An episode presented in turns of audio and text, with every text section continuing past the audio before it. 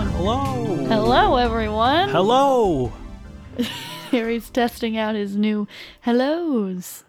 Well, hello. No, No? not like that. Well, hell Welcome. no. Welcome to your favorite place, uh, known unknowns. My, I, I'm Carly, I'm Harry. and This is the podcast all about. What's this podcast about, Carly? I don't even know anymore. Everything, anything. I don't know. This is a podcast about known unknowns. Yeah. And it, what's new this week with you?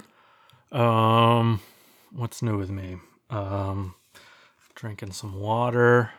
Um, That's new. We're back at work. yeah, that's we something. started work on Friday again. Yep, get back to the day job. Get back to the All nine those- to five. All those of you who were telling us not to quit our day jobs, you got your way. We, uh, we went and started up again. Yep, we're back. That's why this is probably going to be a really short episode because it really snuck up on me. I was like, oh, work, work, work. And then I'm also doing other work uh, this week, next week, I guess, or this week for you. I am preparing for that work, and it's just. ugh. I forgot about this completely. Yeah. And I just got really interested in reading about things like tangentially related to my topic and forgot to like actually organize my thoughts or write them down. Mm, relatable. I do that Uh, constantly. What is there anything in the news to talk about? I don't think so. Okay. Well, is wanna- there? There's probably. I mean, there's plenty of. Do you want to read some uh, viewer mail? We have viewer mail. Yeah, we got some some people filled out our contact form on our website apparently. What? Uh, so a, no, uh, you're lying to me. uh, no, we we got stuff in our inbox. No, you're lying. So as some so a a contact or first name, their first and only name is Shirt. They sent us a message uh, that reads, Nebraska. what? Are you Um, lying? Did you make this up? No, it's right there. Shirt. First name, Shirt. Email whatever that is. Message, Nebraska. what? Uh, another another listener reached out to us. Uh, their name is E Services, um, and they're they're they they wanted to tell us uh, maximize. What? Um, and and another another another fan of ours filled out the contact sheet to um, by the name of Pizza, um, and they uh, they wanted to tell us payment. Harry, did you do this? No, I didn't. Why didn't you tell me about these? Because I wanted then? to talk about it on the podcast. well, so thank you to Shirt E Services and Pizza for your kind words. Wait, what Those words being Nebraska, uh, maximize, and payment. Oh my. no. When did you find this out? Uh, a few days ago. Why didn't you tell me right away? I don't Were know. I you forgot. keeping me? Were you keeping it a secret from me? Not really. No. That's Oh, hilarious. I didn't know if you saw it or not. No, I didn't. what? Thank you, pizza, shirt, and e-services. Yeah. And e-services, what did they? What did they send? Uh, their message Was was maximize. maximize. Yes. Was it like an e-services email, or was it like an actual person email? Do you want me to read the email? well, or I, I no, won't, show it to me. I'll just I'll say the like I won't say the URL or the website that's from, but the the part before the at is classy lady C3 at blah blah blah blah dot something. what? Uh, shirt came from uh, Cordelia Lon- Lonsdale. Why At, are you telling me that? I don't know. Just, Okay. I think this is fake. Who hacked this? Who did this? I think it's just spam, Carly. no. Spam happens. Not from pizza, shirt, and e-services. I think that's exactly who spam comes from. Pizza and shirt who want to tell us to Nebraska and What was the other one? Payment. Payment. But don't forget e services. They want us to maximize. Okay, that one seems more spammy. Why are people spamming us? um, because we're important. Jesus. We have a long reach. So, any listeners out there, if you're in the market for Nebraska, reach out to um, Shirt. um, or if you would like to maximize, get down with some e services. I think you're lying. And if you need payment, go to pizza. go to pizza. Oh my goodness. What? Thank you for sharing that. You're welcome. Oh gosh. Uh, what's next? Uh, what is next? Um, I don't know. Was there any Twitter controversy this week? Um, I'm sure. Yeah. We, we, I don't know. Yeah. Plenty. There Oh. always is. Yeah, I know. Oh, it was uh, it was about uh reading Marx, whether that's important for leftists to do. And this podcast's position is that this podcast is an effective replacement for reading Marx. We have been uh, certified by President Maduro of Venezuela as um, you can call yourself a socialist if you listen to this podcast. Yeah, that's true. But if you want if you want Engels, you still have to read every third page of the Communist Manifesto, but not the chapter headings. Okay. Got it. Okay. Sounds good. We wait, wait, I got we wait in. Um Great. So now you want to talk about Boggs, Pete Boggs? Yeah. So that's your topic for this That's my week? that's my topic for this week. Bog down. Bog- What? Nothing. I liked that. the, Do it again. no, I don't think I could do it again.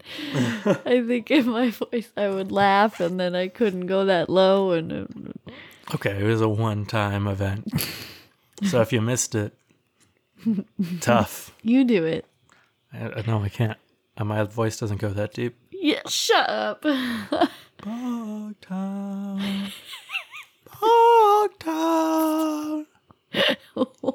What? I told you I can't. Bog Bogtown. I can't do it again.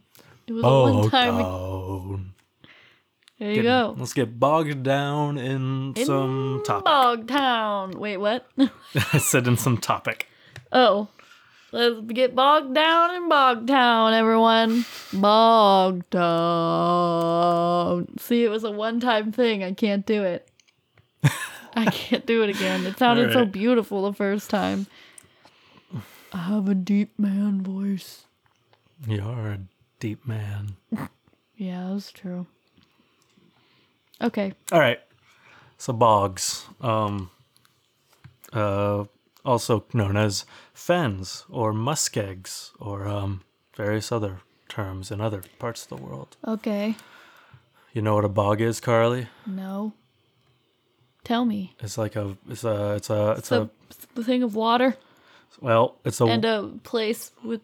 I don't know how to explain it. I kind of know what a bog is. a bog or bogland is a wetland that accumulates peat. I knew it. A Wait, de- what? Pete. Peat. Who's Pete? It's not a Butt name, jug? Carly. That's what I call Pete Buttigieg. Butt jug. Uh, peat is a deposit of dead plant material. Okay, why would I know that? partially composed dead plant material. So Pete. often mosses, particularly sphagnum moss. Okay. Uh, it is one of the four main types of wetlands. Other names for bogs include mire, quagmire, and muskeg.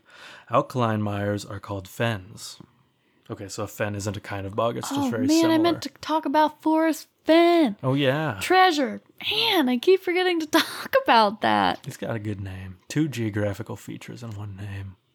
What a guy! Dang. And he's well, got treasure. next week. I keep not- saying next week. uh, So uh, a bog is like it's a you know it's an area where you got this all these buildups of this moss and like other mm. plants that like die, but they don't.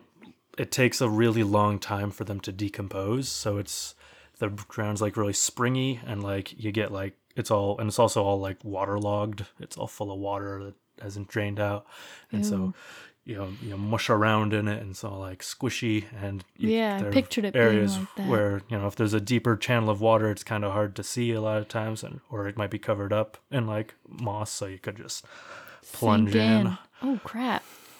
So what's with the science lesson? I just wanted Bio would this be biology? this is uh yeah Biology lesson. or maybe geography. what? It's What a you're talking about plants? yeah, but it's a, a bog is a geographic feature. It's a Okay. geobiology. So what's with the geobiology They're- bo- lesson? bogs are a, a there. There's a lot of like folklore and stuff related to bogs. oh, this is our scripted day, our scripted podcast. You hear it? oh, this is scripted? What's with the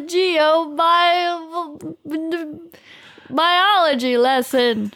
well, what do you think? And then you explain it, and then I go, oh, yeah. that makes and bog, sense. bogs are also uh, in a non folklore way, just kind of cool and weird. Um, and Sound because- like it. Yeah. Um. So what? Tell me about bogs. Okay. So they're uh, part of the reason that there's so much folklore about them is because they're so dangerous. Mm, mm-hmm. You don't, you know, Wait, yeah, they actually sound like the. They sound like a quicksand. Quicksand. they can be quicksandy. Like you just go in and you can't get out. Okay. Oh, when I was, l- I, okay, when I was l- learning about bogs this week, I found on YouTube this person. This is unrelated to folklore or anything. This is more about sinking into bogs. A YouTube user called Muddy Boy, um, who apparently he just like posts like videos. He, I, Muddy Boy. It is funny. he's a he's a strange Finnish man who like seems to enjoy dressing up in like waiters and like big you know, big like uh wet mucky boots and like mud gear and stuff and like getting himself like sinking into bogs and or like jumping into them or just like sinking into mud and getting out it's it's he seems weird. Why does Here, let me go back. Here's here's a video of him just jumping into a bog and getting stuck, and then you know he spends the next two minutes uh, getting himself out. it's so weird. what? It's I know. just like completely silent. I know it is. The, you hear like Chilling in the bog. you occasionally hear some soft squishing sounds occasionally or the wind blowing by yeah just oh, What? just jumped into a bog. and he's Why up, can I see you? Like whenever I heard Muddy Boy and he just likes to weird Finnish man who does this kind of stuff, I'm like, Harry, this is your YouTube channel. if you ever made a YouTube channel, this would be you. i'm stealth promoting my youtube channel Look at just, You can just see his butt coming out of it. just wiggling out yeah. Anyway Oh my god! This i thought that you would like to see that um What's he called? Muddy Boy? yeah Oh my gosh! Did you subscribe? 900 well he has 961 i should subscribe He had like two thousand views on that. Just- yeah, so he's just got a ton of videos of him like just getting squishing around in the mud and, and getting all muddy and It's pretty cool. his uh oh what was his um shoot I, I lost it where was the I don't know. He says on his channel, like he just has for as long. I have been into playing in mud and snow and rainwear and wellies as long as I can remember. I am from Phil. I am from Finland. Uh, Olen Suomen mesta. Um, yeah. It's really fun. I know it is fun. I can't figure out if it's like a weird, if it's like some kind of fetish thing that he does Oh. for people, or if he just is an odd man who I think he's just an odd man. I did not think this squishing was around a in the fetish mud. thing. Yeah, probably not. Uh, now I'm uncomfy. Moving on. All right. Okay. Um. Okay. So besides just getting stuck in a Wait, I guess it was kind of sexual. He like was wiggling out of it, and his butt just kind of like you could really see it just like popping right out of the or bog. you know, I'm sure there are people who are Very into like just watching people roll around in the mud and stuff, or you know, getting stuck in the mud. Okay, sorry, I'm, continue. I'm sure that's a thing. yeah, I'm sure. but I don't know. Anyway, uh, besides getting stuck in a bog, one of the other big dangers is a bog burst, which is um, when like a a, a bog. Uh, it usually happens after like a lot of like heavy rainfall, where a bog gets just like so, so like oversaturated with water that it kind that it like slips loose of where it was and like the whole it just creates a big like landslide and like the whole bog just starts moving like downhill and it has happened i don't know it's like gone like washed away like villages and and it uh it's a it's something you got to look out for That's uh, gross. the writer, the author Emily Bronte, when she was a child, she like got stuck in, got caught in like a bog burst, or one happened, and oh she and her like sister and their nanny or whoever had to like take refuge on a porch. oh my gosh. That's whack. Mm-hmm. Okay. Uh, anyway, um, but some of the anyway, the some there's some of the folklore related to bog bursts is that they're like uh they're caused Is that by why it says bog? That's why you say you get bogged down in something. yeah Mm-hmm. Wait, is that real? Is that true? yeah Like because it, because you yeah you, you get like get bogged down, your whole house and your whole body right can just be consumed by a bog. right or, you know, Ew. Yeah, and- or it's kinda you know, scary. slow going through a bog because a you, you get get, all squished down. down. Yeah, you get bogged down, and you gotta be like real careful with where you step. and Bogged stuff. down. I'm bogged down. Just what I imagine a man yelling when he's like being like, like, I can't think of the word. when he's being taken away by the bog landslide. Oh no. Yeah. Uh, Sorry, I keep interrupting. Continue. no, that's okay. Um, sorry, I lost where I was at when my Hmm. bog burst thing. But like, um, usually when a bog burst happens, there's like a big like gust of like wind that smells all boggy and stuff that comes out off of it and out like of it. muddy. yeah, and, just like moldy. I picture mud and mold. yeah, probably. But the the old folklore was that that was a bog burst was caused by fairies like you know doing mischief or something and the wind was because came from like a big host of fairies moving through Oh wow. yeah our upstairs neighbors are moving furniture No, I'm like, I looked up and I'm like, did they hear that? Maybe. yeah and something is another bogs are also frequently home to um, carnivorous plants s- which aren't What?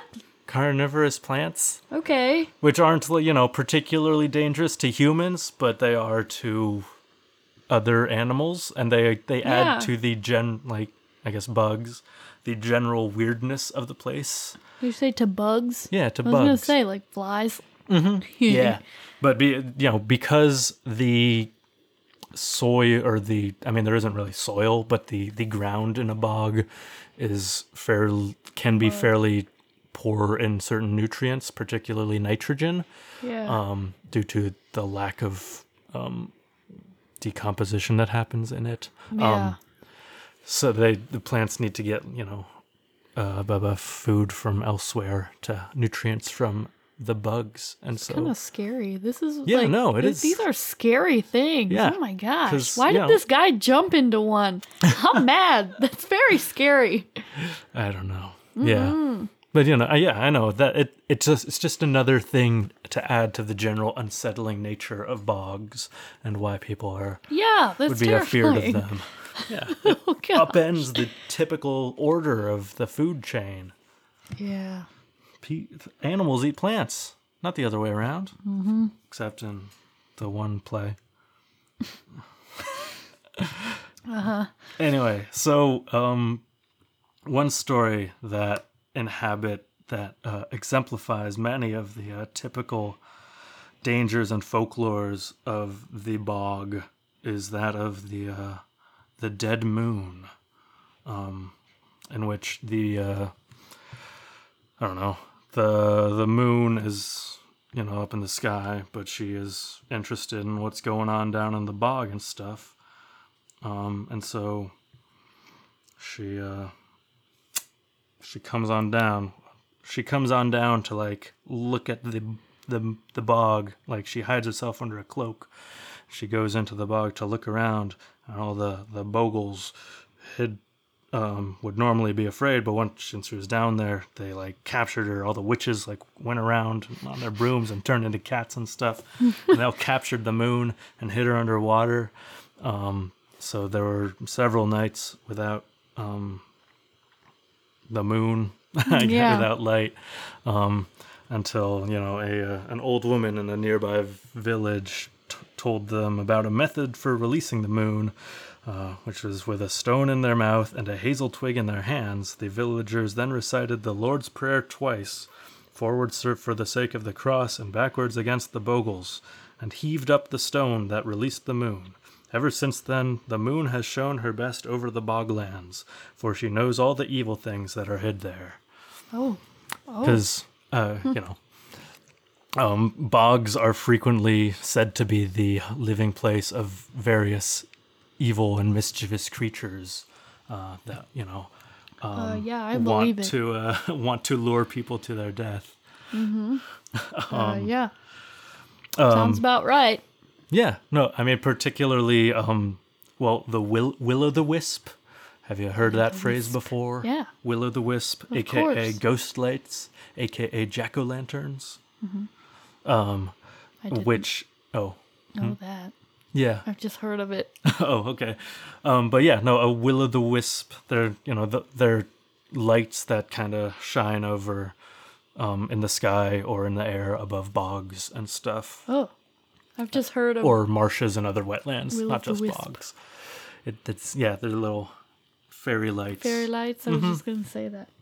Yeah, and so in some in some folklore, they're good lights that are there to like help lead people through the bog. Um, you know, they're the lights of benevolent fairies or travelers who have died, I guess, and want to help other people not die in the bog. Um, or they can be evil lights um, that are trying to lure people into the bog and to like get them stuck in it so they drown and die, I guess. Gosh. so bogs are evil. they can be. This- is scarier than quicksand. Oh, I'm I'm sorry.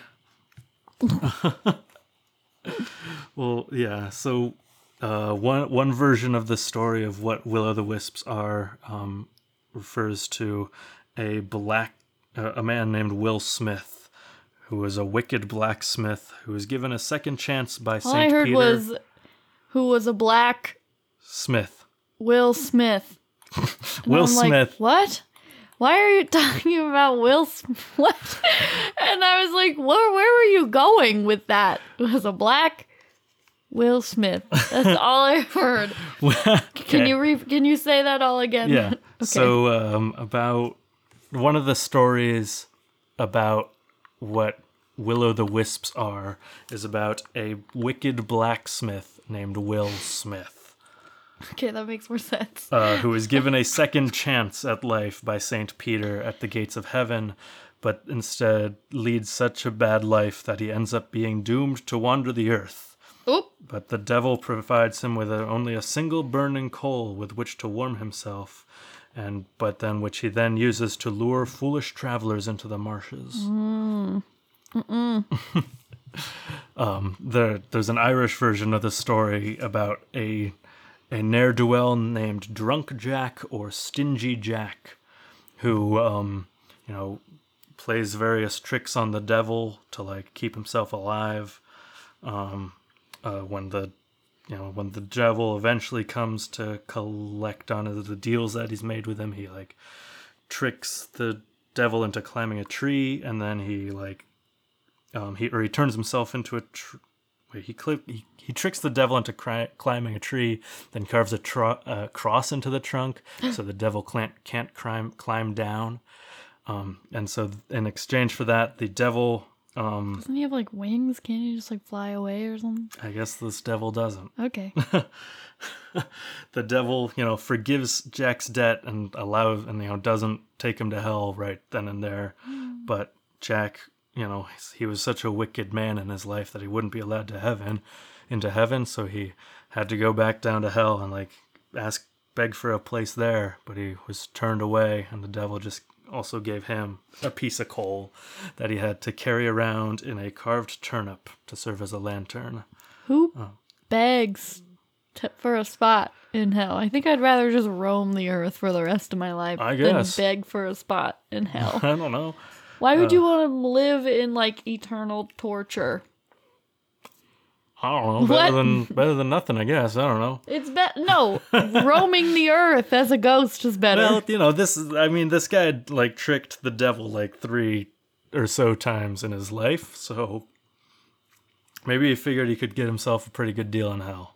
I don't know. I don't know. But anyway, I'm that's also so it's that story has like partial where like a like ja- Halloween jack o' lanterns come from, and an origin story for like will o' the wisps.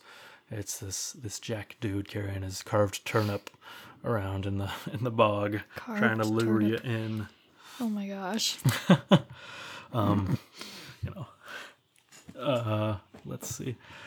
You know, um, there are there are other versions of Will o' the Wisp stories um, all over the world, and like uh, the Americas, um, like in the the swamps of Louisiana, they're called uh, feu follet, um, meaning fool's fire or foolish fire, um, where they the legend says that the feu is a soul sent back from the dead to do God's penance, but instead attacks people for vengeance.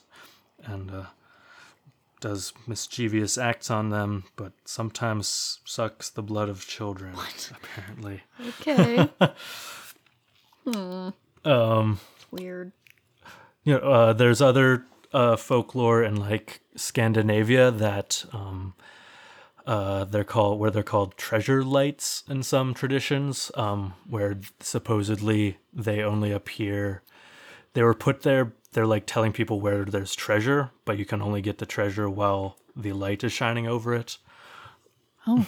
Or on or in some versions, like they're put there by a person who like enchanted it to like remind themselves of like where the treasure is and when they can get it, basically. Mm. Mhm.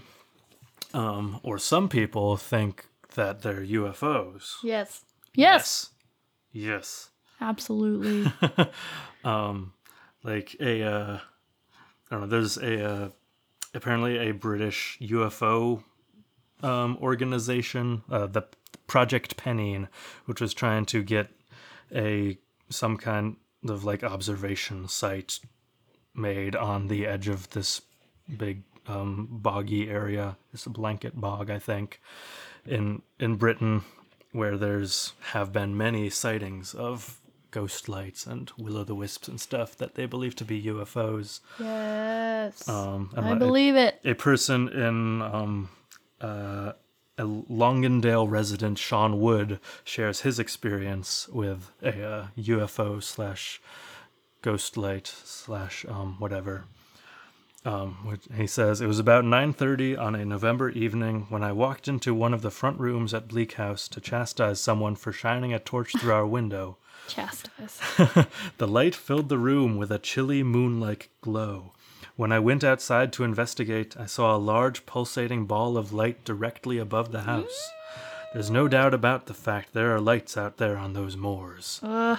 there are lights out there on those moors. There's moors. lights on them there moors. Why isn't there on those?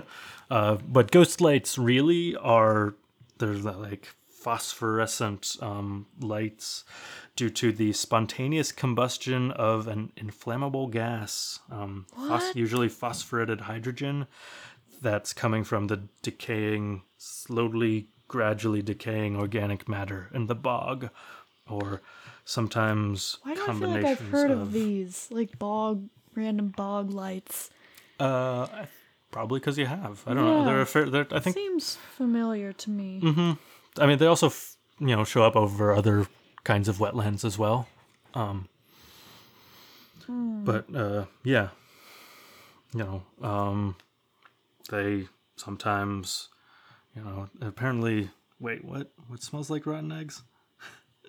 What? Uh, the specialized bacteria also produce hydrogen sulfide, which smells like rotten eggs, adding to the Yeah. mystique of murky bogs. Ugh, you know um, that's that's exactly what I imagined it smelling like too, like eggs, rotten Yeah. eggs. So, when pockets of methane and phosphine escape, they produce lights that are luminous and occasionally explode, causing a great deal of fright and distress in those who observe the display. Oof, yeah, that'd be scary. yeah. Um. So those are bog lights, or no, not bog. Will o' the wisps. Will of the wisps. Will Um, what are will of the wisps? Yeah, will o' the wisp. Uh, Willow so the wisp, yeah, will o' the wisp. Like, like will of, yeah, like will will of the wisp. Uh, but like willow the wisp. Yeah, I mean, a wisp is like a um, like a bundle of like little twigs and like Oh. straws and stuff that would be lit on fire for like a torch, basically. And uh, the will in it is like the name Will, so Ah! they're like William of the torch or William of the like wisp for lighting a torch things Yeah. Is Okay. what people call them, or Jack of the Lantern. Jack of the. What? or, That's cool. yeah, that is cool. Jack of the lantern. Mm-hmm. Jack o' lantern. Jack o' Lantern. Okay. Sorry. Um, okay. Uh, Boggs feature heavily in. Um, well, Hans Christian Andersen wrote several stories about Boggs, or adapted, you know, or combined, adapted and combined, you know, different Danish folklore already about bogs and put them into words in his books, and or put them on writing in his books, basically. Um, uh, one of his stories is about the girl who stepped on bread. Um, it's about a, Oh no. a, a the pr- Inger, the proud, vain daughter who's bringing a loaf of bread to her poor mother. Th- she's walking through the bog with it, but it, she doesn't want to get her shoes dirty, so she puts the bread down in the bog to like step on it over like What? a channel, and then you know when she steps on it, it just sinks down all the way to the bottom of the bottomless bog. Um, uh, and so, and at the bottom, she's given to the devil's great grandmother. Wait, turned she goes to the bottom too? The girl, yeah, because she, she Oh. steps on the bread and she, along with it, sinks Oh. down to the bottom of Uh-oh. the very, very deep bog and Well, is yeah, turned was bread gonna into a statue covered with mud, slime, and other uh, unimaginable substances. Unimaginable substances. okay. Yeah. Um, Or there's another long story about the Bog King's daughter, where a princess from Egypt disguises herself as in a in a swan's skin and flies to Denmark for a rare lotus that grows only in the bog, which she wants to take back to her sick father. But then two evil princesses follow her, steal her swan skin, and push her down into the bog. Gosh. Um, and then and the, and as she's falling through the bog, an elder tree starts to move. Um, that turns out to really be the bog king, who uh, grabs King. hold of her, um, and I guess pulls her down to the bottom, where I guess she is able to stay alive and stuff, because she marries the bog king, and they have a daughter, who then rises to the tip surface on the tip of a slender plant, and is brought to the Viking king's childless wife. Oh, I'm so confused. The half-breed fairy slash human child Helga is an evil human by day, but a good and virtuous frog by night. What? No! What is this? Her Viking stepmother tells her, "Your heart is made from the black, cold mud of the bog." Uh, the the tale is long, and Helga's exploits are many, though she redeems herself in the end. My Anyway. goodness. Uh, apparently, in these bog stories of Hans Christian Andersen, they're typically narrated by storks for whatever reason. I guess because storks tend to have nests in bogs. Oh, Anyway, what? they do? Aren't those the birds that deliver babies? they also deliver babies. Why do they live in bogs? I don't think they exclusively live there, but I think they, But they like nest. there. sometimes nest there. Do you think you were a bog baby? Probably. I think I was a bog baby. I bet my stork laid me in a bog. Yeah, you think What? so? What? Nothing. Yeah, probably. I was probably a bog baby. what? Nothing. Yeah, you're right. Isn't that funny to think about? Who in your life do you think is a bog baby? Now I'm thinking, I'm like, oh, who's a bog baby? I don't know. I don't know what that means. that means the stork you were delivered from Came from a bog. came from a bog. Picked bog, me out of a bog. which means you came from a bog. yeah, I'm a Because bog don't baby. the sto- storks, oh my god, storks like hatch you too or whatever? do they? Where do they get the babies? I think they just get them. Uh, yeah, from where? Uh, I don't know. I don't know I d- where. well, I'm picturing they They hatch the baby kinda, I don't know, something like that. and then they take it. Okay. Yeah, I can see it. from the bog. You're a bog baby. Just go with it. I all right, I'll go with it. All right, you can keep going. Sorry. No, that's all right. Um I- that's a fine uh trend Transition. Sure. Is that what you were gonna I say? no, I couldn't think of the word that I was Can trying to the think of. episode be named Bog Baby? Bog baby. Yeah. Bog Baby. Bog baby. I want my Bog bog, baby. baby. Bog baby. Bog baby. Bog baby. I'm a bog baby.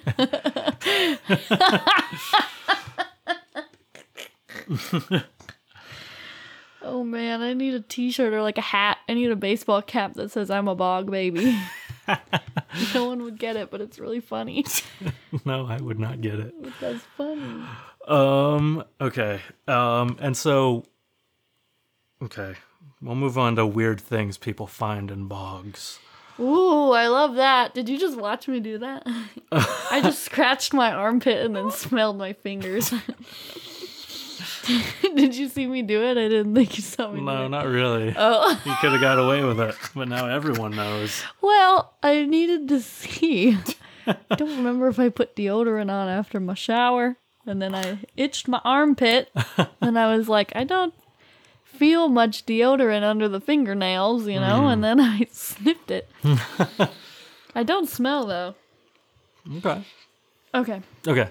Tell me about weird. I'm excited Okay. about this. so the the water and um earth of bogs te- is like really acidic and the water has like hard hardly any oxygen in it so the bacteria which would normally like um decompose organic matter um it can't do that because it has no oxygen to breathe Hide a body in a bog, that's yeah exactly They're- right? It won't decompose. Is that what you're saying? yeah exactly yeah Like things don't break down properly. Organic matter doesn't break down yeah in bogs. mm-hmm Oh. Yeah. Mm-hmm. So there are.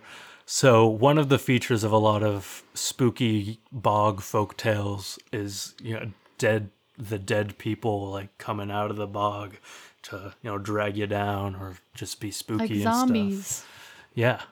Um. Oh my gosh. What about the bog landslides? Like Yeah. the bog what bog bursts? Yeah. When they like whoosh and then like wipe out a neighborhood. Is there just like a ton of bodies? Like whoa. I what mean, I'm picturing. bog bodies are you know they're not. Hundreds of them have been found over the years. People are hiding their bodies in bogs, which is stupid. I, Scientifically stupid. Well, I'm okay. So there are different. There are some different theories about. I mean, well, some okay. So there are a lot of there are a lot of dead bodies in bogs that got there by various means. Some of them, some some body some bog bodies are found with like clumps of like dirt and grass or like moss in their hands. So they were clearly trying to like Oh, drag themselves out. so they got stuck in the bog. Yeah. They got bogged down. They got bogged down. That was supposed to be like a s- drum cymbal, not like it sounded like I was shooting something.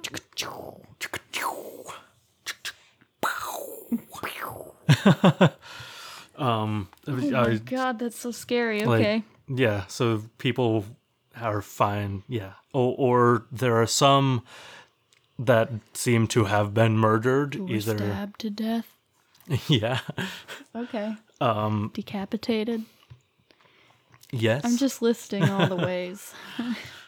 um, well so for instance the the Tollund man um who's Ooh. The, or Tollund man who is one of the most famous bog bodies Slash true crime. Sorry, Yeah. we're getting into that kind of territory, my friends. My favorite territory.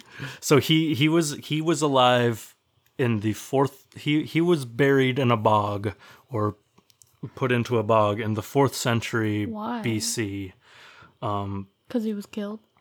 he he's he was found with um totally naked except for his belt a little skin cap on his head and a noose around his neck Oh. uh, extremely well preserved but with like a very serene expression on his face um that's what it looks like if you want to see Oh my gosh. Wait, what? it was he was Is found this in the real thing? yeah No, he looks like a statue. i know he's Wait. Like why? Why does it look like that? because he's It looks like just a. a- it, it looks like a statue. a nat- it, because of the like natural mummification process oh my gosh. of the acidic and uh, anaerobic bog oh my goodness. environment. Okay, we're that, not going to like- post any pictures of these, but definitely look it up. Stain because it like stains the like Oh skin my gosh. like dark brown, Like brown, dark but brown. it like keeps everything But it's like, shiny. in like perfect condition. Yeah, no, it looks Like- exactly like a statue. Like Mm-hmm. a, one of those dark marbly statues, you know? I don't know. Dark Mm-hmm. Yeah, like no, it looks like metal a like a bronze statue. Yeah. Oh my gosh. That's so creepy. I thought those were just I thought they were just like recreations. No, no, it's the actual. Oh my like, god, that's disturbing. Mm-hmm. Um, but so it so it keeps like all the like skin and like hair and stuff perfectly intact but the water degrades the bones over time so bog bodies tend to have like really either very shrunken like skeletons or no skeleton at all and it's just Wait, so what is is the skin hard like a statue? i don't think so Is there like a coating on that? i don't i don't think it's or hard is it just the skin? Like i think it's you can't i think it's like it leather-ish i think it's like Oh my gosh. but like But there's uh, like no bones inside? Uh, yeah, or like much smaller bones and or something, Oh my gosh. Shrunken, weak bones. But they also it like leaves like their internal organs eh, perfectly intact, so they can like see like what people ate, like for breakfast that the day they died No. thousands of years ago. That's weird. Ugh, I bet they've learned a lot by finding Yeah. bog bodies. So w- one thing they've been try there has been some debate about in recent years is w- how many of them died, whether they were like random, whether they were like a random like extrajudicial like unofficial murder like of somebody. This person Yeah, this- specifically? This, this guy? person or the there well yeah there are also a lot of other examples where people seem to have been like really overkilled or like tortured before they were put in the bog with like i don't know all kinds of gruesome Oh. stuff done to them Ugh.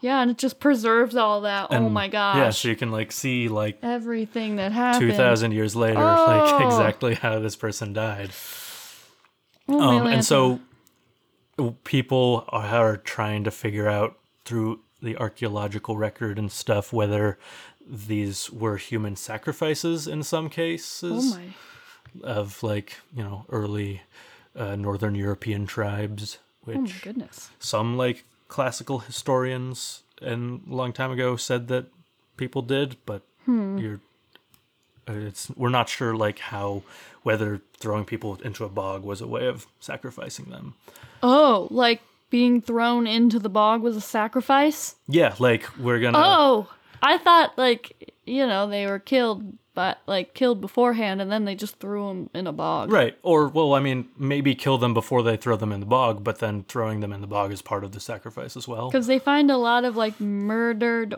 people in bogs.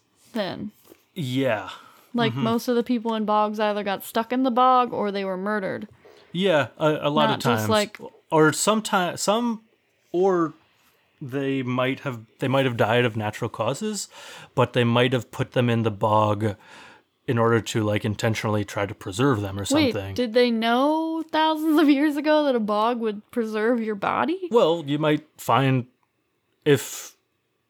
Yeah, I mean, they. I mean, If they they they, could figure that out if they found like a body in the bog, or they like, you know, Hmm. someone like disappeared like from your village like 30 years ago, and you find their boggy body while you're digging in the bog, and it's like perfectly preserved. Oh, then you know goodness. that you could your your tribe could use that knowledge to like try to like preserve, your Preserve body. ancient like It's like mummies. your your chieftain for It's their of mummy. years. Yeah, it, it, it is like a Whoa. mummification. This pro- is crazy. process. I've never heard of this. Mm-hmm. Oh my gosh, I need we need to go deeper into this bog stuff. okay. this is crazy. So one one of the weirder th- um, bog body things that I found is about is from this 2012 National Geographic story um, called Frankenstein bog mummies discovered in Scotland. yes. Yes. where they yes. found they didn't find them in a bog they found them just in another like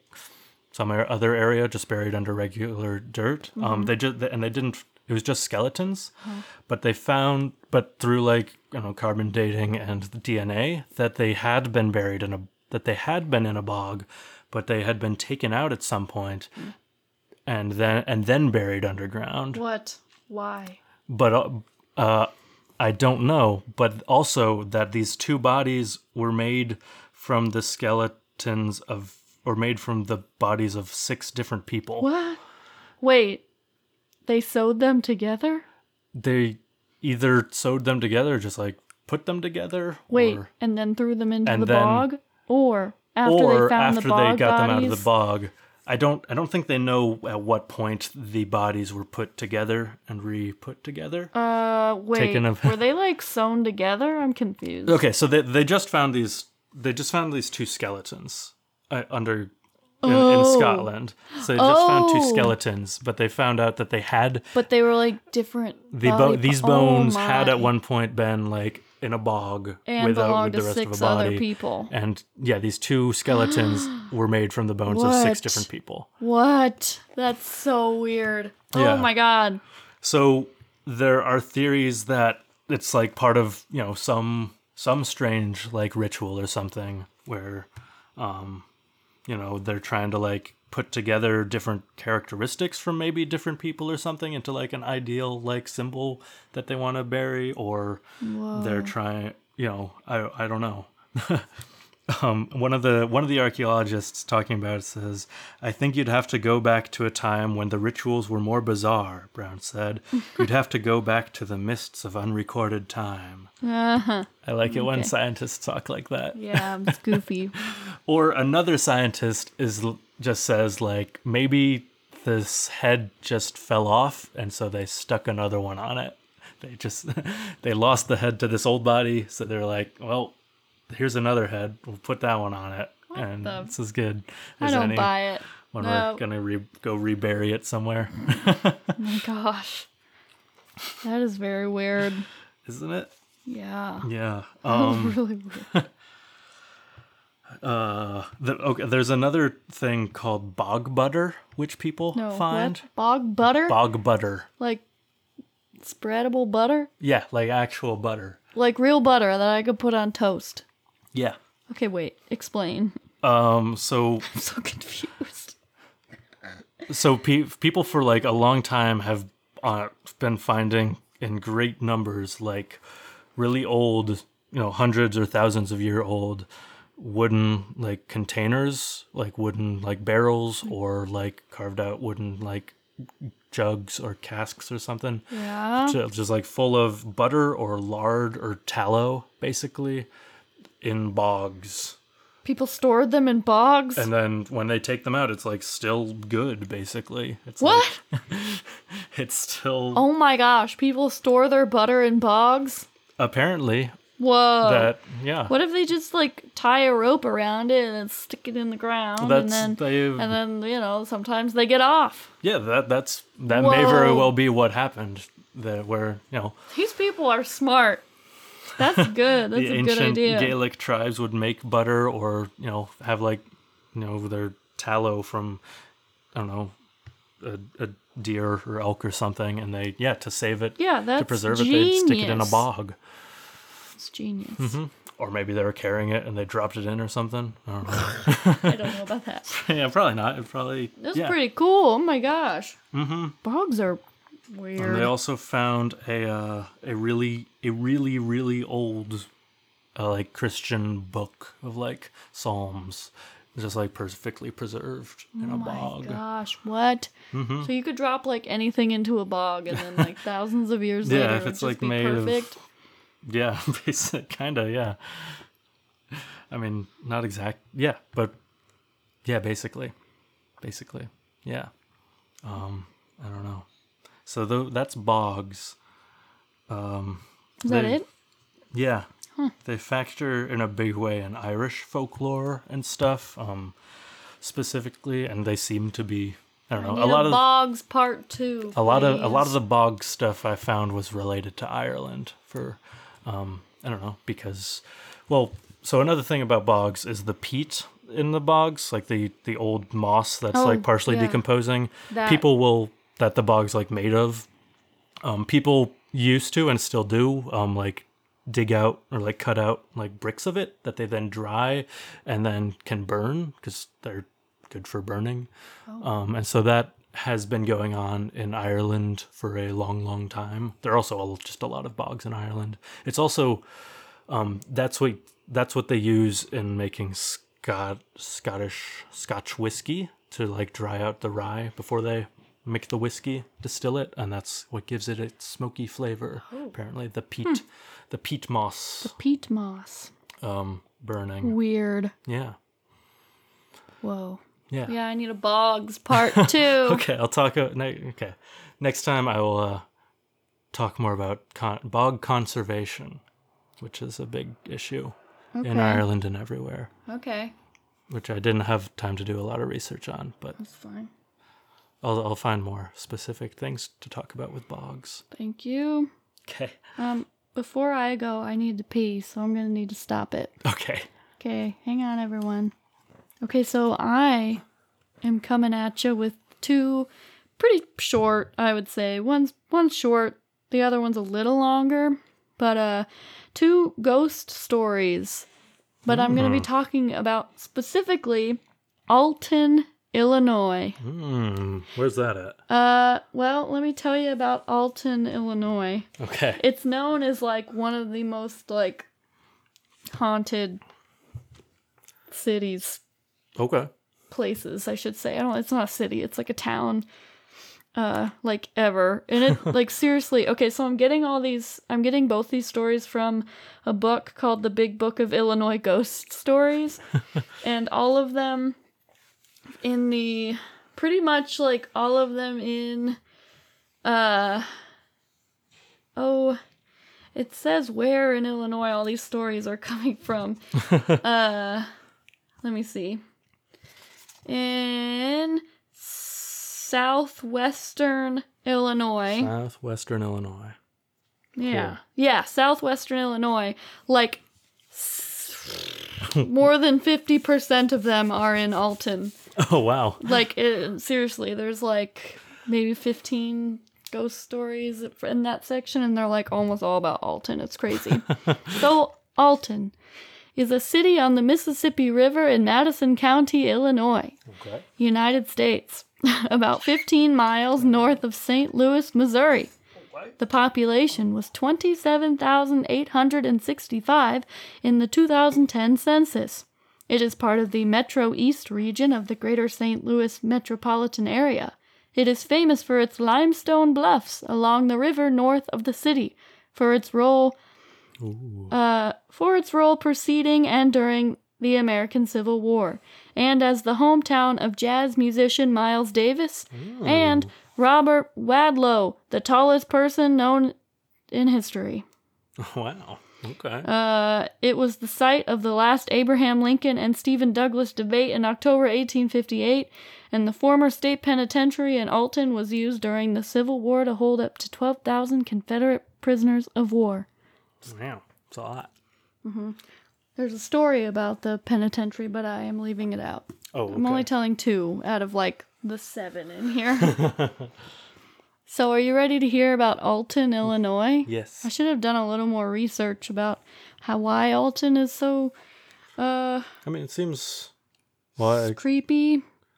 I mean, the the limestone cliffs or bluffs or whatever over the river sound uh dramatic. Well, let's see. Troy Taylor, who wrote this book, says, I don't believe there is any other Illinois town along the Mississippi River that is as haunted as Alton. Mark Twain once called the place a, quote, dismal little river town, end quote, but it has since earned a more distinguished reputation as one of the most haunted small towns in America. Mm-hmm. All right, we might have to head there. The history of the place is filled with all of the makings of ghost stories, death, murder, disease, tragedy, the Civil War, and the Underground Railroad, and much more. Yeah, I'm sure the Civil War has a lot to do with the ghosts. Yeah. Mm-hmm. There was some. There's some good ones in here. I was like reading all the Alton stories. Yeah. Yeah, main. I mean, the, this that one specifically that I just read the passage from was like the murder of Elijah Lovejoy, and he like moved from I don't know Mississippi to Alton because he was like an abolitionist, Uh huh. and he was also like a writer, like a like a journalist, Yeah. and basically he was like murdered Oh. Yeah. I mean, people in Mississippi were like, "Get out of here! We'll murder you!" Because they were Mhm. like, so he thought he'd have a little more luck in Illinois, Yeah. and then he didn't. They Oh, killed no, him. No, no. they Oh, no. murdered him and burned down his printing press. Oh. It was, and then and now yeah, he haunts the town. yeah, Good for him. yeah. Okay, so I'm gonna tell you about the Mansion House first. Okay. So, one of the most legendary haunted sites in the city of Alton is the Mansion House. It was mm-hmm. built on State Street in 1834 by Captain Botkin, who operated the place for many years as a hotel. He offered lodging to travelers and to those who were living in the area on a temporary basis. For a short period in 1836, it was the only hotel in Alton. Well, yeah, it's a really small place, right? well, it's 27,000 people, or it was in 2010. Yeah, you can. That's not, I guess I, that's not like a big town. Yeah. it- Okay. I mean, it's not huge, but it's you know it's big enough to have a hotel or 2 Mm-hmm. Nuns of the Ursuline, Urs, yeah, Ursuline order and the Daughters of Charity later used the building as a Catholic boarding school. In 1864, Well, it's definitely haunted then. Yeah. during the height of the smallpox epi- epidemic in the Alton at the Alton Penitentiary, penitentiary. Am I Peni- saying that right? Yeah. Penitentiary. Penitentiary.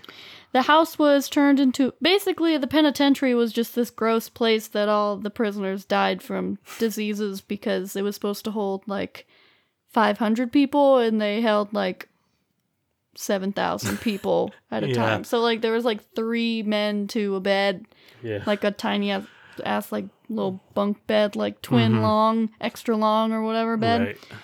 uh like a dorm room bed is what i picture Mm-hmm. and yeah so that's why that's and then i was like well that's just depressing and it's haunted because they were all like mistreated so i i just didn't talk about it so let's see the house was turned into a hospital and in fact was the fir- very first hospital in the city Wow.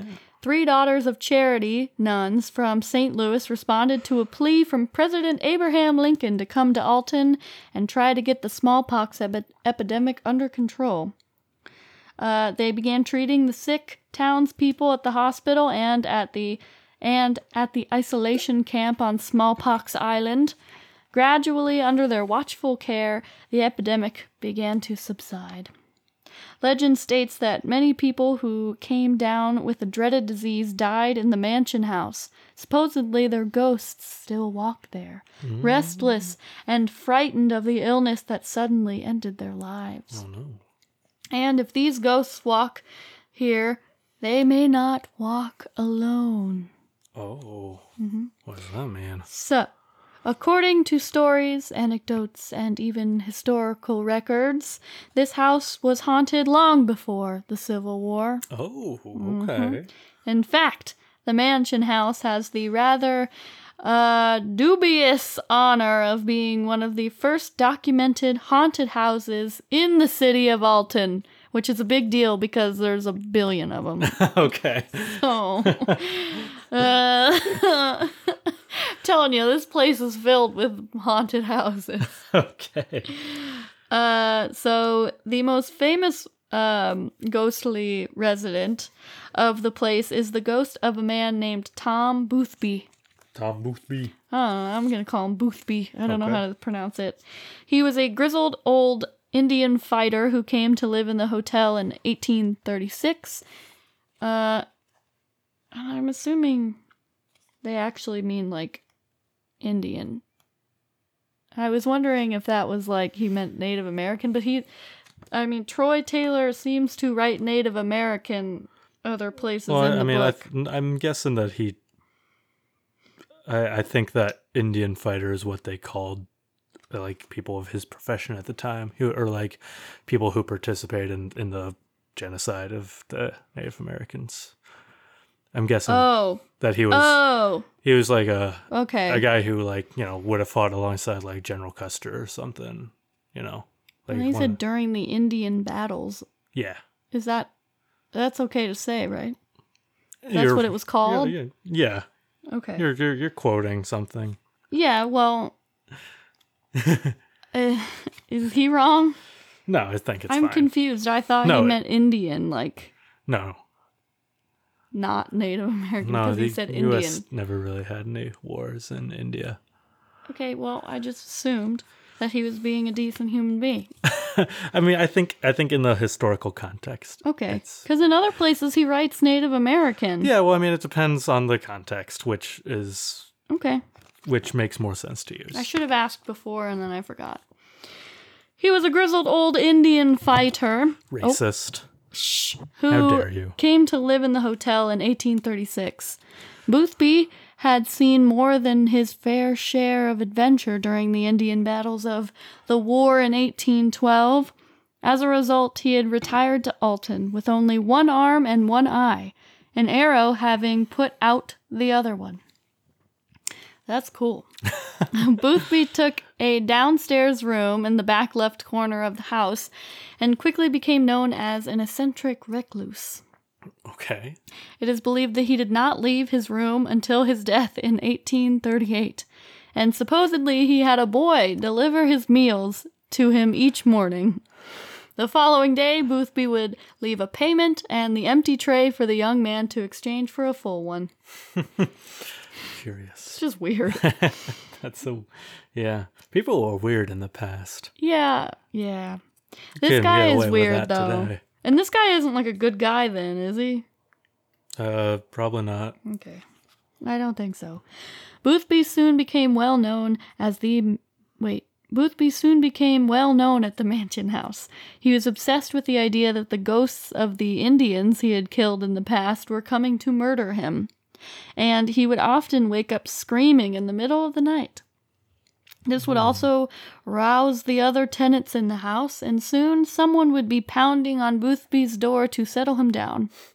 Although he never opened the door, he would normally murmur a few words of apology to the guests in the hallway outside of his room, and the rest of the night would pass in peace. Right. This guy is weird.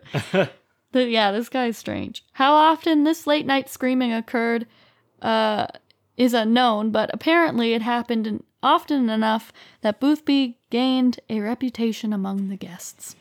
Only the most recent tenants over uh, ev- oh god, only the most recent tenants ever bothered to venture out into the dark corridors when Boothby began crying out into the night.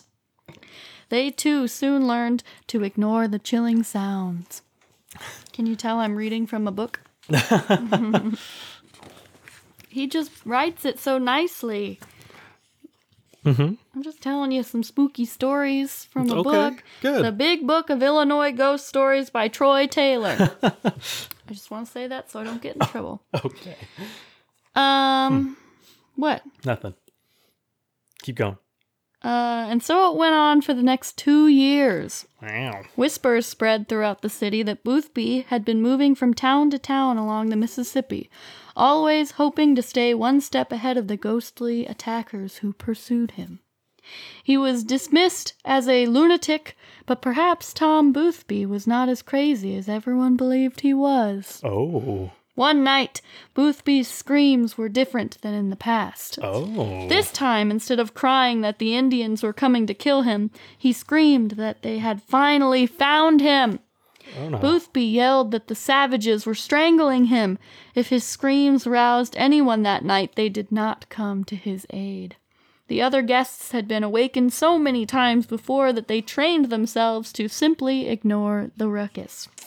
Perhaps they flinched in their sleep at the urgency of Boothby's call, but if they did, they did not come to help him. The next day passed like all the others. The young man who came to deliver Boothby's meals picked up the empty tray and left a full one, just as he always did. It would not be until the following morning that he realized something was wrong.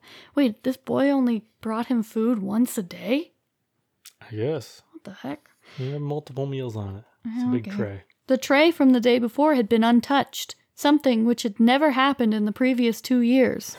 Concerned, probably more for his future salary than for Boothby's welfare, the young man, I mean, let's be honest, does he really know the guy? No. I don't know. He doesn't come out of his room. The young man fetched the owner of the hotel, who opened the door to Boothby's room. Ready? yeah. They found the old man inside, sprawled sideways across the bed. His nightshirt was ripped and torn as if he had been involved in a struggle, and his one good eye stared wide with fright. The Indians were strangling him, Boothby had screamed, but it was the man's own remaining hand that was so tightly holding his throat. As the Oh. years have passed, it has been said that Tom Boothby has never rested. His cries and frantic footsteps have often been heard in the house and still continue to echo there today. During the period when the mansion house was still used as a hotel, only guests who were unaware of the story of Tom Boothby were given his old room. that way, when they were awakened by the sounds of his spirit screaming in the darkness, they would think that it was coming from some other room. The house today is leased as private apartments and is not open to the public. However, this does not stop new stories about Tom Boothby from being told. On certain nights, tenants in the house are still awakened by the sound of a man screaming, echoing in the darkness from another place and time. What? Ooh. what? I think that's a fun story. It is a fun story. Guy strangling himself in his sleep. Yeah, that's weird. Very fun. Yeah. All right. Are you ready to hear the last one? Yeah. This one's a little longer. Oh boy. One of the most haunted houses in Illinois. Oh, okay. Another one. Mm-hmm. Yeah. This is more haunted. Wow. If you ask anyone who lives in southwestern Illinois to think of a haunted house, one of the first places they'd mention would be the infamous McPike Mansion located on Alby, Alby Street in Alton.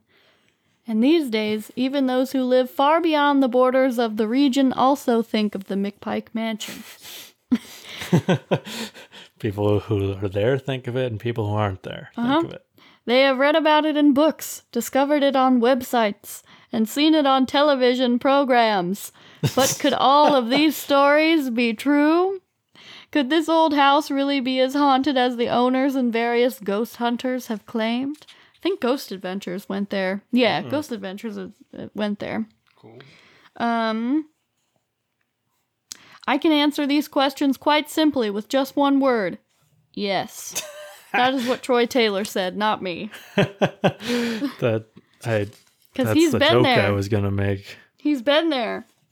So he's going to tell us that story at some point. Okay. The McPike Mansion was built in 1869. This is actually a cool story Oh, okay. about, I don't know, just its history. It's actually kind of cool. I don't know. All right.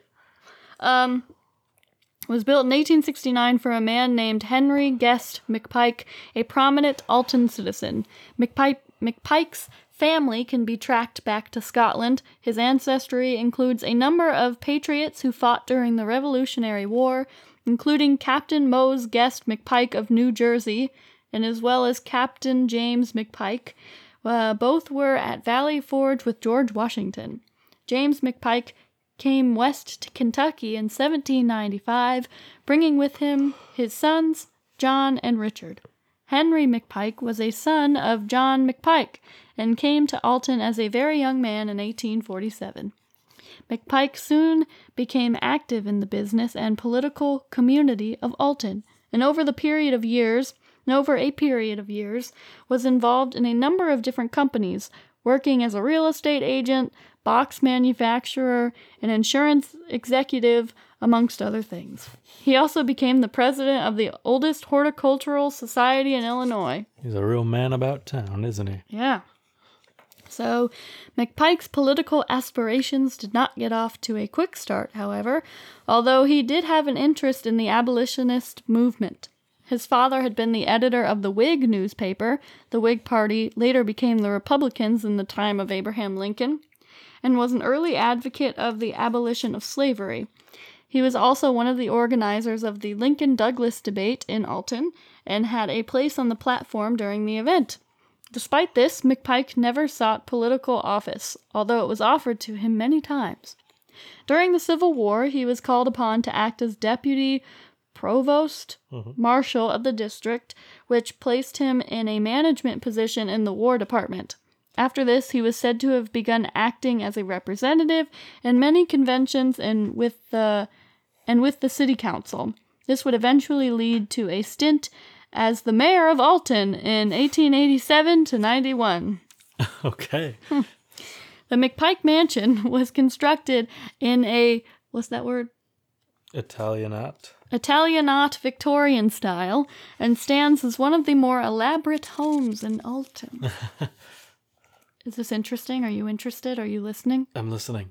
Seems like I'm you're just interested. tying your shirt up by your nipples. Isn't it pretty?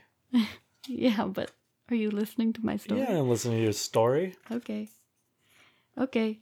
Uh, it contains 16 rooms and a vaulted wine cellar and was originally built on a country estate of 15 acres that McPike called Mount Lookout. Thanks to McPike's interest in all things horticultural, the estate was planted with rare trees and shrubs, orchards, flowers, and extensive vineyards. The owner became the propagator of uh, the McPike grape, which became known across the country. The grape was known for its great winemaking properties and it won gold medals in almost every competition in which it was entered. Oh. There is no question that the mansion was one of the most beautiful homes in the area. Uh, Okay.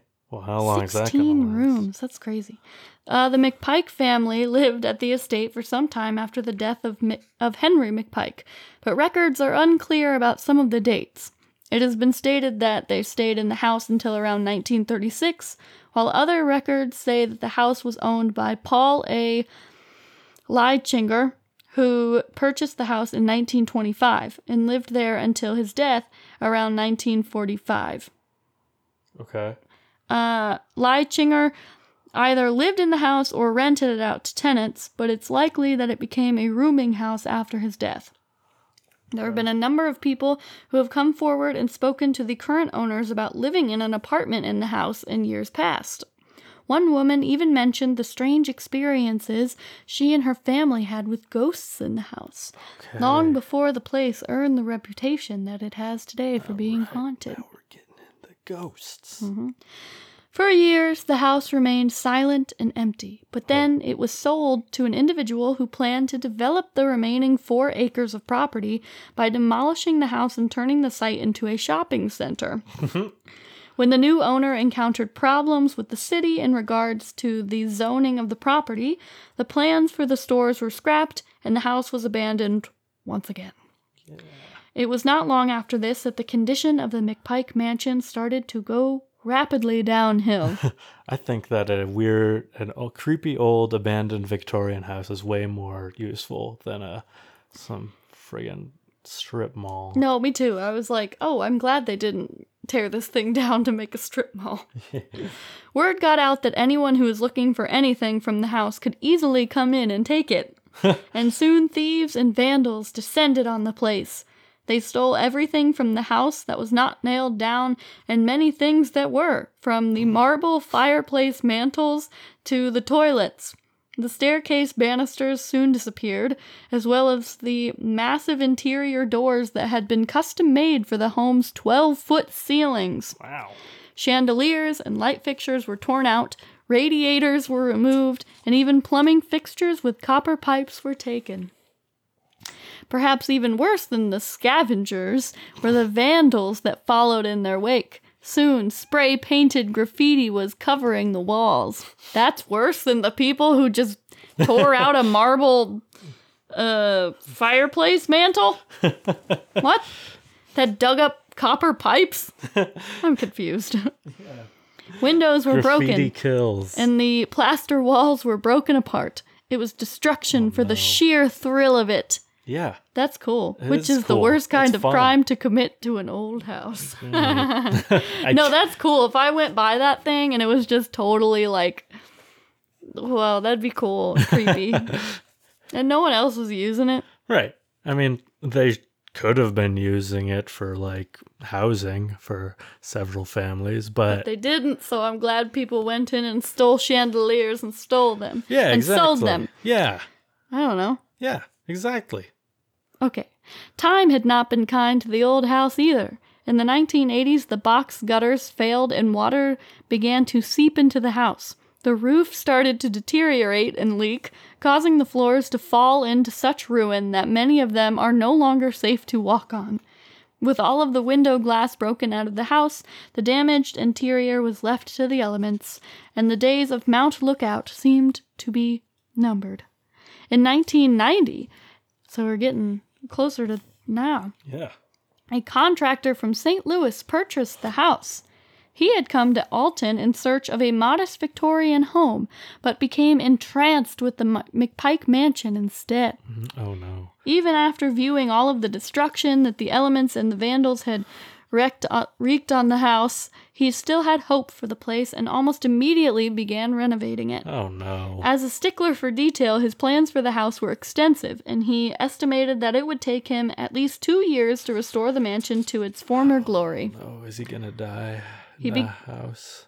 The No. house is gonna kill him. He began remaking the eaves brackets of the house with old lumber, since modern lumber was not the same, and planned the floor to floor the solarium solar Solarium. solarium with white marble, along with uh, many other improvements and enhancements.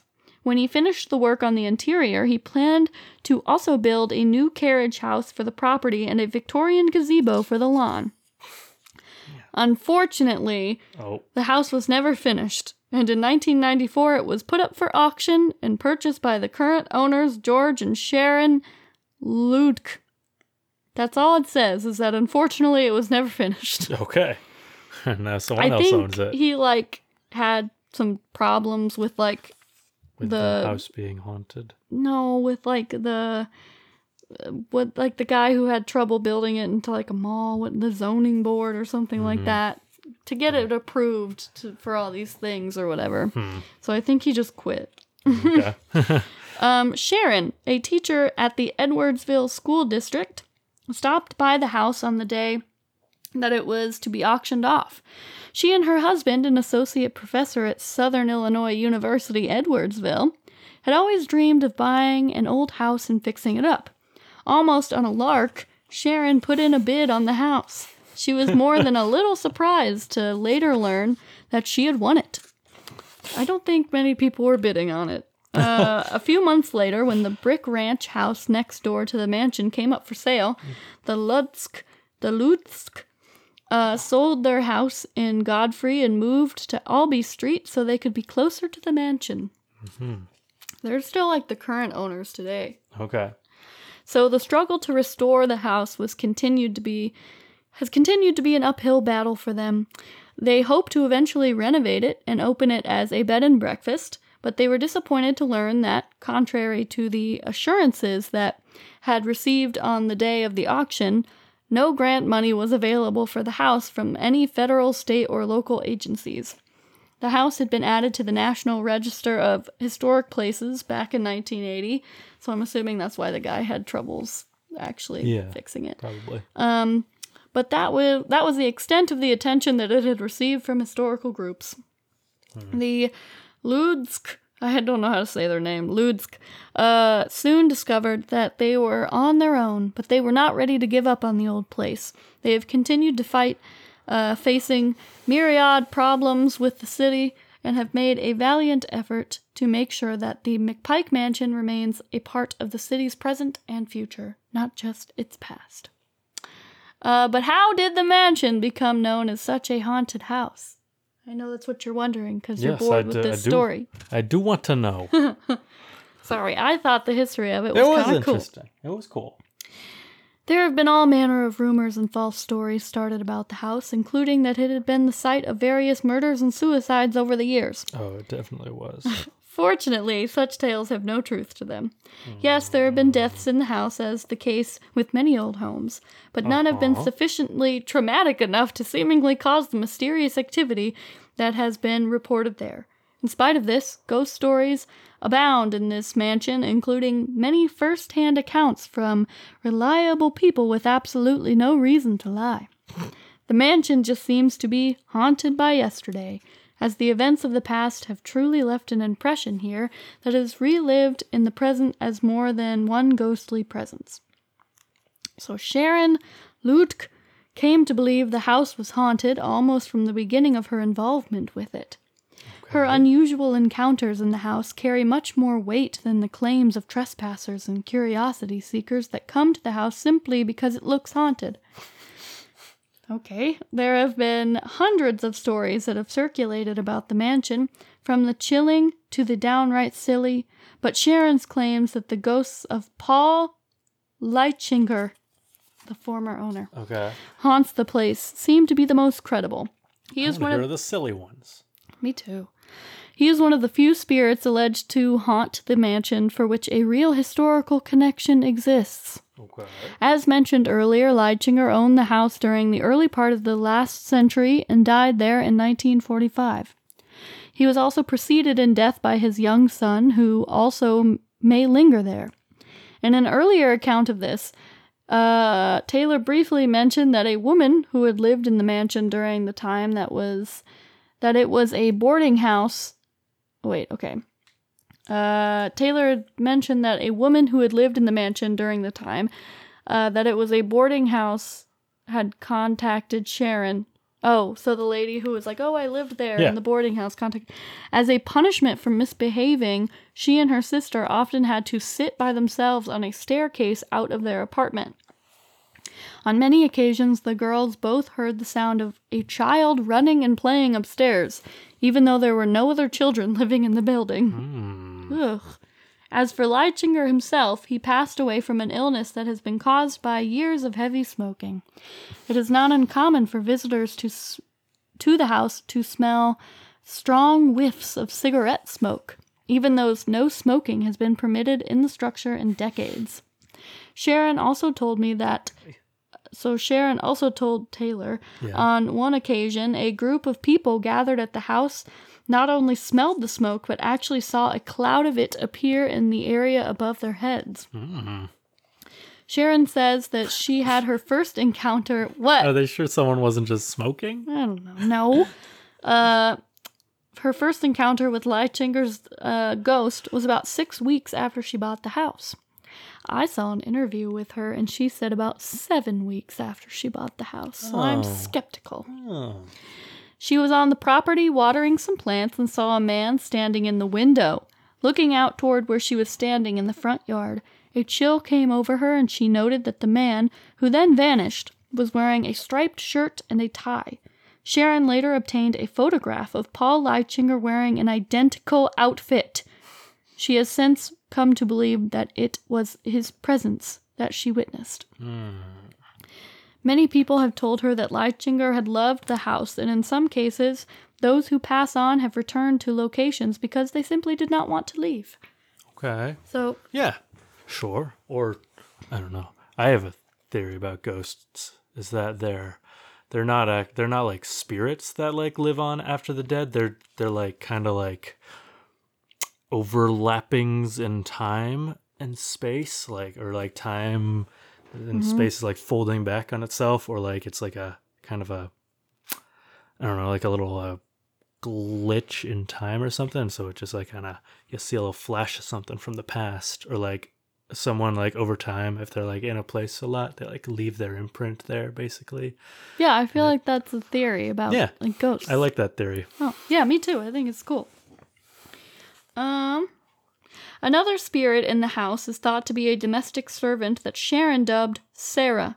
She was little more than a presence, with an assumed name until a man came by the house one day and presented to the Lutz with some books that he had removed from the house nearly two decades before. One of the books had the name Sarah Wells written inside. Okay. Uh, since that time, Sharon has been touched, actually hugged, by the spirit, and she and her husband have occasionally caught the scent of lilac on the third floor. They believe the odor is directly connected to this ghost and have been unable to come up with any other explanation as to why the smell so mysteriously comes and goes. Curious. Sorry, I was waiting for that car to stop beeping outside. uh, we're almost there. Okay. I know you're bored. No. In the summer of 1999, one of the strangest and hardest to explain events occurred at the house. Okay. A video that was made at the time of the incident had since appeared on television and has yet to be debunked, even by skeptics and experts in special effects. One weekend that summer, Renee Cruz, a professor at California University in California, Pennsylvania, came to Alton to visit the McPike Mansion. What? The California University in California, Pennsylvania. Yes, that's what it says. I like it's funny. It is funny. It's funny. I had to read it a few times when I first read it. I'm like, wait, what? uh, Sharon was taking her on a tour of the house and they descended into the basement. As it happened, Renee was making a video of the tour and managed to capture what happened next on the tape. As she turned a corner in the basement, an eerie white mist uh, appeared and moved toward the small group that was with her. The mist, which was unlike anything that she had ever seen before, literally enveloped the group. Renee later described it to me, Taylor, as having what seemed like an electrical charge about it. It swirled all around them, which was seen on camera, and then would inexplicably dissipate and move off. Uh, Renee was able to follow the mist to several different locations in the basement, and as she would get near it, it would move and start to swirl around her. The mist was not being moved by air currents, as there is as there was no outside air coming into the underground area, and instead seemed to move about as though it was it had intelligence behind it. Hmm. This occurred several times before it vanished for good. I tried to find this video and I couldn't find it, Oh. but apparently it was on TV. okay. The entire incident was witnessed by those present and was also recorded on the videotape. The mist itself remains an absolute mystery, but the tape has been examined by everyone from videographers to debunkers and ghost researchers, and so far no one has been able to provide information to adequately explain what is or how it was able to behave in the manner that it did. A clip from the video was even shown on a television program and turned out to be one of the only segments that the experts were unable to duplicate and explain away. I want to know what television show. Yeah. Oh, Mythbusters? Don't know. Another weird incident occurred in the house in 2001. That summer, uh, Taylor had the chance to spend the night in the house, and an incident that occurred during his visit convinced him once and for all that something is haunting the place. At one point over the weekend, a small group was gathered uh, in the old McPike wine cellar. This vaulted and bricked room is located just below the level of the basement and has been the site of a number of eerie happenings over the years. This night turned out to be no exception. Not long after everyone had gathered in the chamber, a friend's wife began to complain of being claustrophobic. Not sure of how to get out of the house from the basement, another friend offered to take her upstairs and outside so she could get some fresh air. The two ladies departed, and the group waited for the second woman to return. A few minutes later, sounds were clearly heard as it seemed she was coming back. Footsteps crossed the upstairs hall and traveled through the house, then descended the stairs to the basement. The steps were clearly heard as all the basement stairs were crossed, and then could also be heard as they walked across the basement floor. A few moments later, the metal door to the wine cellar scraped open. The bottom of the door barely cleared the stone floor of the basement, and as the door opened up, it made a squealing sound that could be heard on several recording devices running at the time. Everyone who was present turned to look at the door swung open, but no one came in. Ooh. Thinking that she was perhaps trying to play a joke on the group, one of the group members walked over and peered out into the gloomy basement. He looked both ways, but there was no one to see. A few minutes later, the woman actually did come down the stairs, and when she was told about what had happened, she insisted that she had been outside the entire time. Hmm. The other woman was able to confirm this and stated that no one had entered the house while they were out front. This added just one more mystery to the long line of strange events at the McPike mansion that this to that to this day remain unexplained. It appears there are more mysteries and questions about the McPike mansion than there are real solutions. Uh, there have been dozens of paranormal investigations carried out there, as well as hundreds of stories told by ordinary people who never expected to find anything out of the ordinary about this crumbling old house. It is an eerie and mysterious place, and yet a wonderful one at the same time. It is part of Alton's local haunted history that we dare not lose, and one that we can hopefully enjoy for many, many years to come.